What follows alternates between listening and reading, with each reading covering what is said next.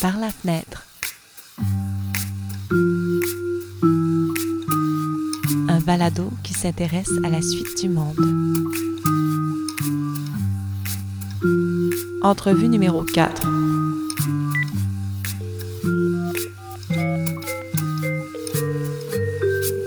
Hello. Allô, Peter? Oui. Dis-moi, tu es où en ce moment et qu'est-ce que tu vois de l'endroit où tu réponds au téléphone? Là, en ce moment, écoute, je suis dans la chambre, je suis à Paris. Euh, je suis dans notre chambre, euh, je vois la rue Ordonneur, c'est un peu nuageux, le soleil réussit quand même à se un chemin.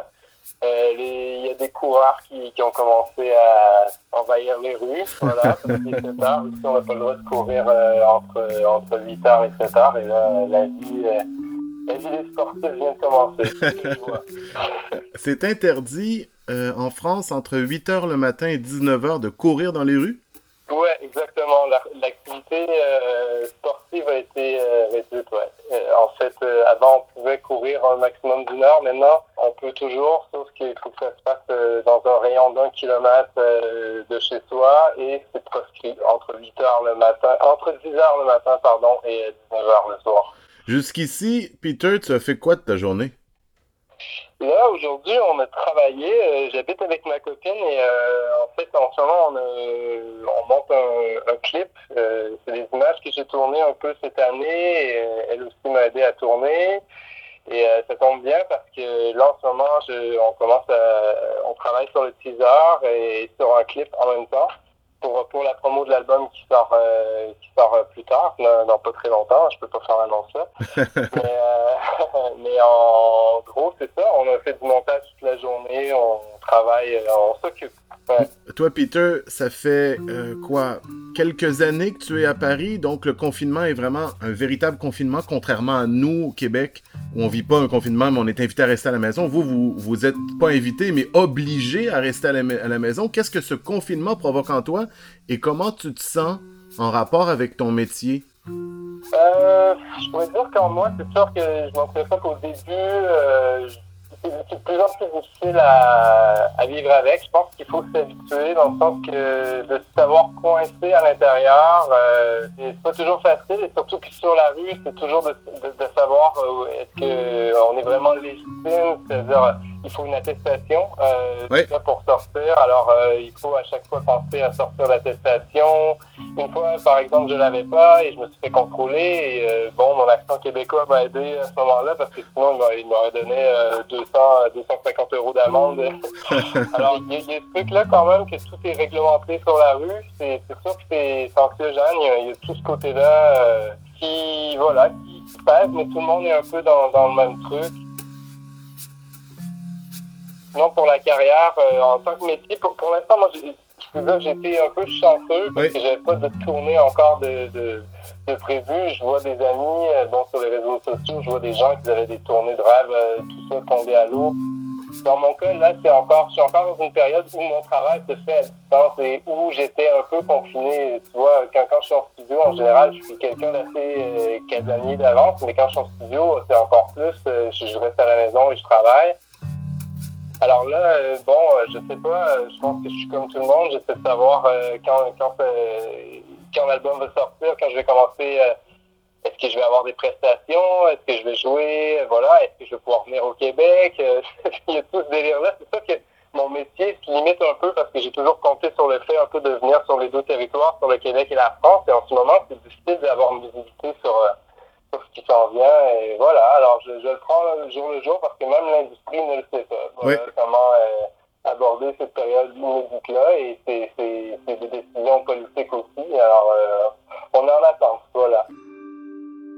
Quelle est ta plus grande crainte en ce moment? Est-ce que tu as une crainte qui ressort? Ouais, je peux dire que c'est. Euh, je parlais de Montréal. euh, ma mère, en fait, tu vois, ma mère travaille dans le milieu hospitalier à Montréal et bon, elle travaille en laboratoire, mais quand même, elle fait des prises de sang Oui. à l'occasion. Alors, c'est sûr que moi, mon gros stress, euh, tu vois, c'est ma mère euh, qui a la soixantaine, euh, qui, bon, qui a, qui a une santé, ça va, mais quand même. euh, bon, hypertension, des, des trucs de comorbidité, tout ça. Alors, elle, elle, elle rentre dans le, le profil un peu à risque. Alors, d'apprendre du jour au lendemain que ma mère tombe malade, c'est difficile à vivre quand même. Et de, voilà, et qu'est-ce qu'il faudrait. Je, je, sais pas trop y penser, mais ouais, je pense que c'est la peur qui m'habite, c'est qu'un proche euh, à risque l'attrape et que, bon, tu sais comment ça se passe dans les hôpitaux en ce moment. C'est, ouais, c'est ma crainte, je peux dire, principale. Puis d'être loin à 5000 km, moi, je peux te dire que mon père, moi, est en Bretagne il est exactement dans la tranche d'âge et euh, dans la clientèle type pour tomber malade et même gravement malade. il est en Bretagne et si il tombe malade, je suis quand même encore à 5000 km et c'est assez laborieux de prendre l'avion pour aller voir euh, sa famille. Ouais, non, c'est beaucoup de c'est beaucoup de questions, il y a beaucoup d'étapes aussi, savoir euh, ouais, les, les, les, frontières sont fermées, ouais, c'est un, un cauchemar c'est un peu euh, cauchemardesque. J'y pensais, alors comme tout le monde, j'essaie de m'occuper et de pas trop penser au worst case euh, scénario. De quoi tu t'ennuies De quoi tu t'ennuies le plus, Peter? Euh, D'abord ma routine, je pense. Euh, ma routine, c'est ça ressemble à ça, sauf que le, le matin, en général, je, je, vais, je vais marcher, je vais dans un café, je me pose, je lis heure, après ça, je remarche vers chez moi. C'est tout ce petit truc-là de, de savoir que de marcher euh, sans, sans, être questionné, sans, euh, sans, être illégitime, je pense que c'est ce qui me manque le plus en fait. Est-ce que tu trouves le ton, en tous les cas, je trouve moi que le ton est très différent entre celui euh, français et celui québécois? François Legault au Québec et Emmanuel Macron. Le ton est, est, est monacal, est assez martial en France. Est-ce que tu trouves? Oui, ben c'est quelque chose que je trouve qui est, pas mal quand même. C'est sûr qu'ici, c'est décrit comme une guerre. Bon, Macron, il, il a bien appuyé sur le mot, et plus je vis, euh, j'ai jamais vécu, de pays en guerre, mais puis bon, on n'a pas de pénurie alimentaire. Euh, bon, il y, a quand même, euh, c'est sûr qu'il y a un moyen de relativiser sur ça. Mais je, le comprends. Je pense qu'il faut, j'y crois en cet état, en, en cet état, tu vois, providence ou bienveillant qui cherche à ce que, voilà, à contrôler pour que je, vois, je vois de, la, bienveillance derrière ce, ce là euh, très sérieux et, euh, et, autoritaire parce que c'est une façon d'avoir un plan de société, une vision de société, c'est en, en, ouais, en instaurant des règles. Alors, mm. j'y crois. Évidemment, ces règles-là me passent. Je, je, suis divisé un peu euh, sur ça parce qu'évidemment, euh, s'il n'y avait pas ces règles-là, euh, je, je, trouverais franchement qu'on ne prend pas soin de la santé publique. Et là, maintenant qu'on le fait, évidemment, c'est de vivre euh, dans ce cadre-là. Mais au Québec, j'avoue que je ne sais pas trop. Je sais que François Legault, bon, euh, euh, bon. il, y a, il, y a, un autre ton. Il y a un autre ton, disons.